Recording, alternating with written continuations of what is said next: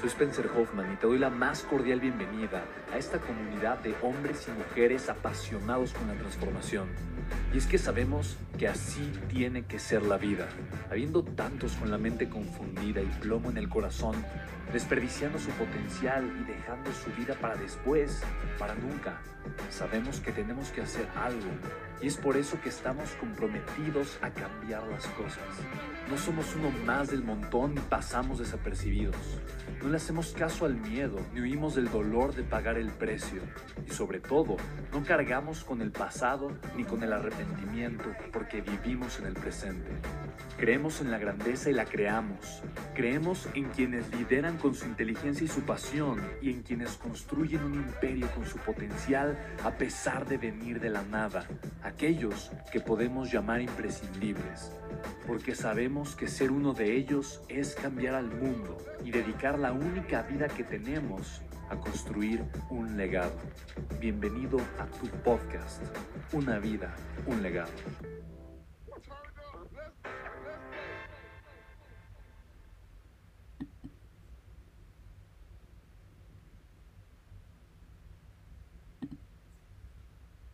Pregúntale a Elon Musk si no tuviera deuda, ¿en dónde estaría? Sí, no tendría nada. Pregúntale a Jeff Bezos si no tuviera deuda, ¿en dónde estaría? Pregúntale a Mark Zuckerberg si no tuviera deuda, ¿en dónde estaría? Pregúntale a Steve Jobs, bueno, ya se murió. Pregúntale a Cook, el actual CEO de Apple, ¿en dónde estarían si no tuvieran deuda? ¿Estás de acuerdo? ¿Por qué? Porque la deuda es apalancamiento. Recuerda la frase de los griegos, ¿no? dame una palanca lo suficientemente larga y podré mover al mundo. Dame una deuda lo suficientemente larga. Ay, nos vamos a ir a comer ahorita. Dame una deuda lo suficientemente larga y ¿qué podrás hacer? Podrás multiplicar la, la cantidad de riqueza que tú quieras. ¿Sí lo puedes ver? Entonces, chicos, para mí, ahorita yo sé que hemos tenido una mañana interesante. Hemos tenido ahorita una mañana bastante, bastante, bastante buena. Pero yo sí quiero compartirte que este es un tema que se toca poco. ¿Estás de acuerdo? Poca gente te va a decir, oye, endeudate, la deuda es buena, tienes que aprender a endeudarte. Poca gente te lo va a decir. Porque es algo que la gente pues, prefiere no compartir porque sabe que va a ser un tema polémico. Yo te lo digo desde lo más profundo de mi corazón, porque es lo que he visto que ha funcionado. Lo he visto una y otra vez, yo te lo comparto. He traído más de 50 líderes mundiales a hacer eventos con ellos, desde J.B. Straubel, cofundador de Tesla, eh, un asesor de Carlos Slim, extraordinario, un hombre maravilloso, Don Tapscott, que lo ha asesorado durante muchos años. ¿Sabes? Gary Hamel, el experto número uno, así como John Maxwell, liderazgo el de management, Eric Qualman, un autor Pulitzer, ganador de muchísimos premios internacionales. En fin, es una cantidad impresionante, impresionante gente. Y, chicos, de verdad, no hay un solo gran, Robert Kiyosaki, ni se diga, ¿no? No hay un solo gran empresario, uno solo, que haya generado un imperio extraordinario sin amar la deuda. Pero esto no te lo enseñan en la escuela. Esto no te lo enseñan en la universidad. No te lo enseñan, es increíble. Y de verdad, o sea, a final de cuentas, yo tienes que pensar cuál es la deuda del millonario. ¿Cuál es la deuda del millonario? ¿Sabes? Mi primer deuda millonaria, literalmente, fue a los 22 años, cuando hice el primer evento de John Maxwell, ¿no? Estaba feliz, emocionado. No lo, tardé seis meses para convencerlo, seis meses para que el manager me dijera, ok, me decía, es que, es que es muy peligroso México, no es muy peligroso. Más, nunca he ido a México, John Maxwell, y que lo contrata, no tiene, solamente lo puede contratar una empresa, pero no, no, no pueden contratar una persona como, tiene que ser una empresa, una empresa sólida. ¿Cuál es tu empresa? Y yo le decía, no, pues no tengo una empresa. Dice, no, pues es que no, no, o sea, no puedo ir contigo. Seis meses, por favor, por favor, ya lo convencí, luego me mandé el contrato. Como 50 mil dólares. Yo dije, ay, ¿y ahora qué hago? Yo recuerdo muy bien, estaba en Chiapas cuando imprimí el contrato de vacaciones con mi familia. Fue un cibercafé emocionadísimo emocionadísimo, le había escrito una carta a John Maxwell, así una carta hermosa. Le dije, John, te quiero traer a México, no, no, no por mí, pero quiero que siembres luz, amor en los, mexicanos. Queremos aprender del número uno porque lo merecemos. Por favor, ven a México, John, y enséñanos cómo convertirnos en grandes líderes.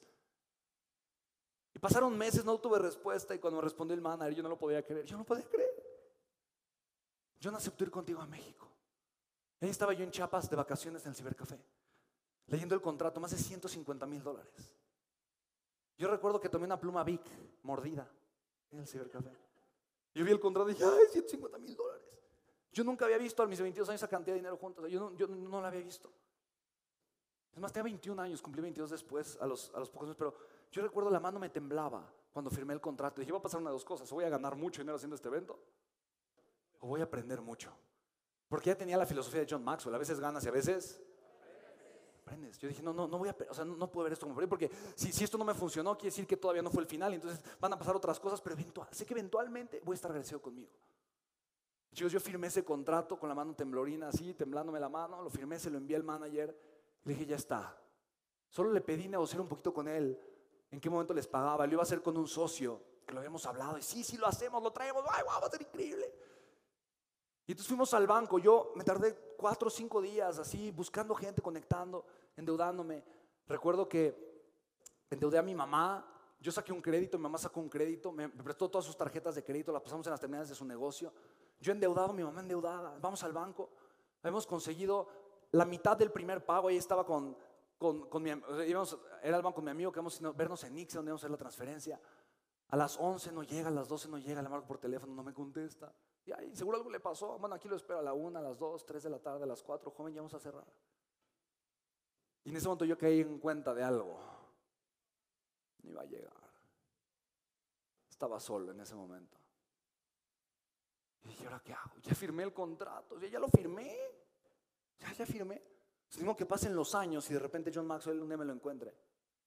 Me diga, ah, tú eres Spencer Hoffman, el que no me pagó. Y dije, no puede ser. Y, y no sé, me moví. No dormía yo. fue algo, fue algo tan intenso, pero eventualmente me endeudé mucho más, mucho más. Y empecé a vender boletos. Y quiero compartirte lo siguiente. Si yo no hubiese vivido ese proceso que fue tan doloroso para mí, si yo no me hubiese endeudado, honestamente yo no estaría aquí el día de hoy contigo. Porque yo me hice capaz de generar abundancia financiera teniendo una presión tan grande. Hice el evento con John Maxwell, no logré recuperar esa cantidad. Yo sabía, el día del evento yo sabía, estaba con John Maxwell. Y mañana que lo vean y demás, yo, literalmente estaba con John eh, en el escenario, estamos de verdad hablando y, yo solo pensaba, yo no tengo idea de cuánto dinero debo, o sea, no sabía. Todavía no sabía, se había vendido algunos boletos. Habían, creo que tú fuiste, ¿verdad, Cris, ese evento? Ay, Cris, ese evento. Fue en 2012 en Centro Banamex. Ay, Cristalita. Y así compró su boleto. ay, llegó a su equipo. Ay, déjame te doy un abrazo. Ay, Cris hermosa. Ay, Cris. Gracias, gracias. Sí, ay, ay, ay, ay, perdóname, perdóname, perdóname.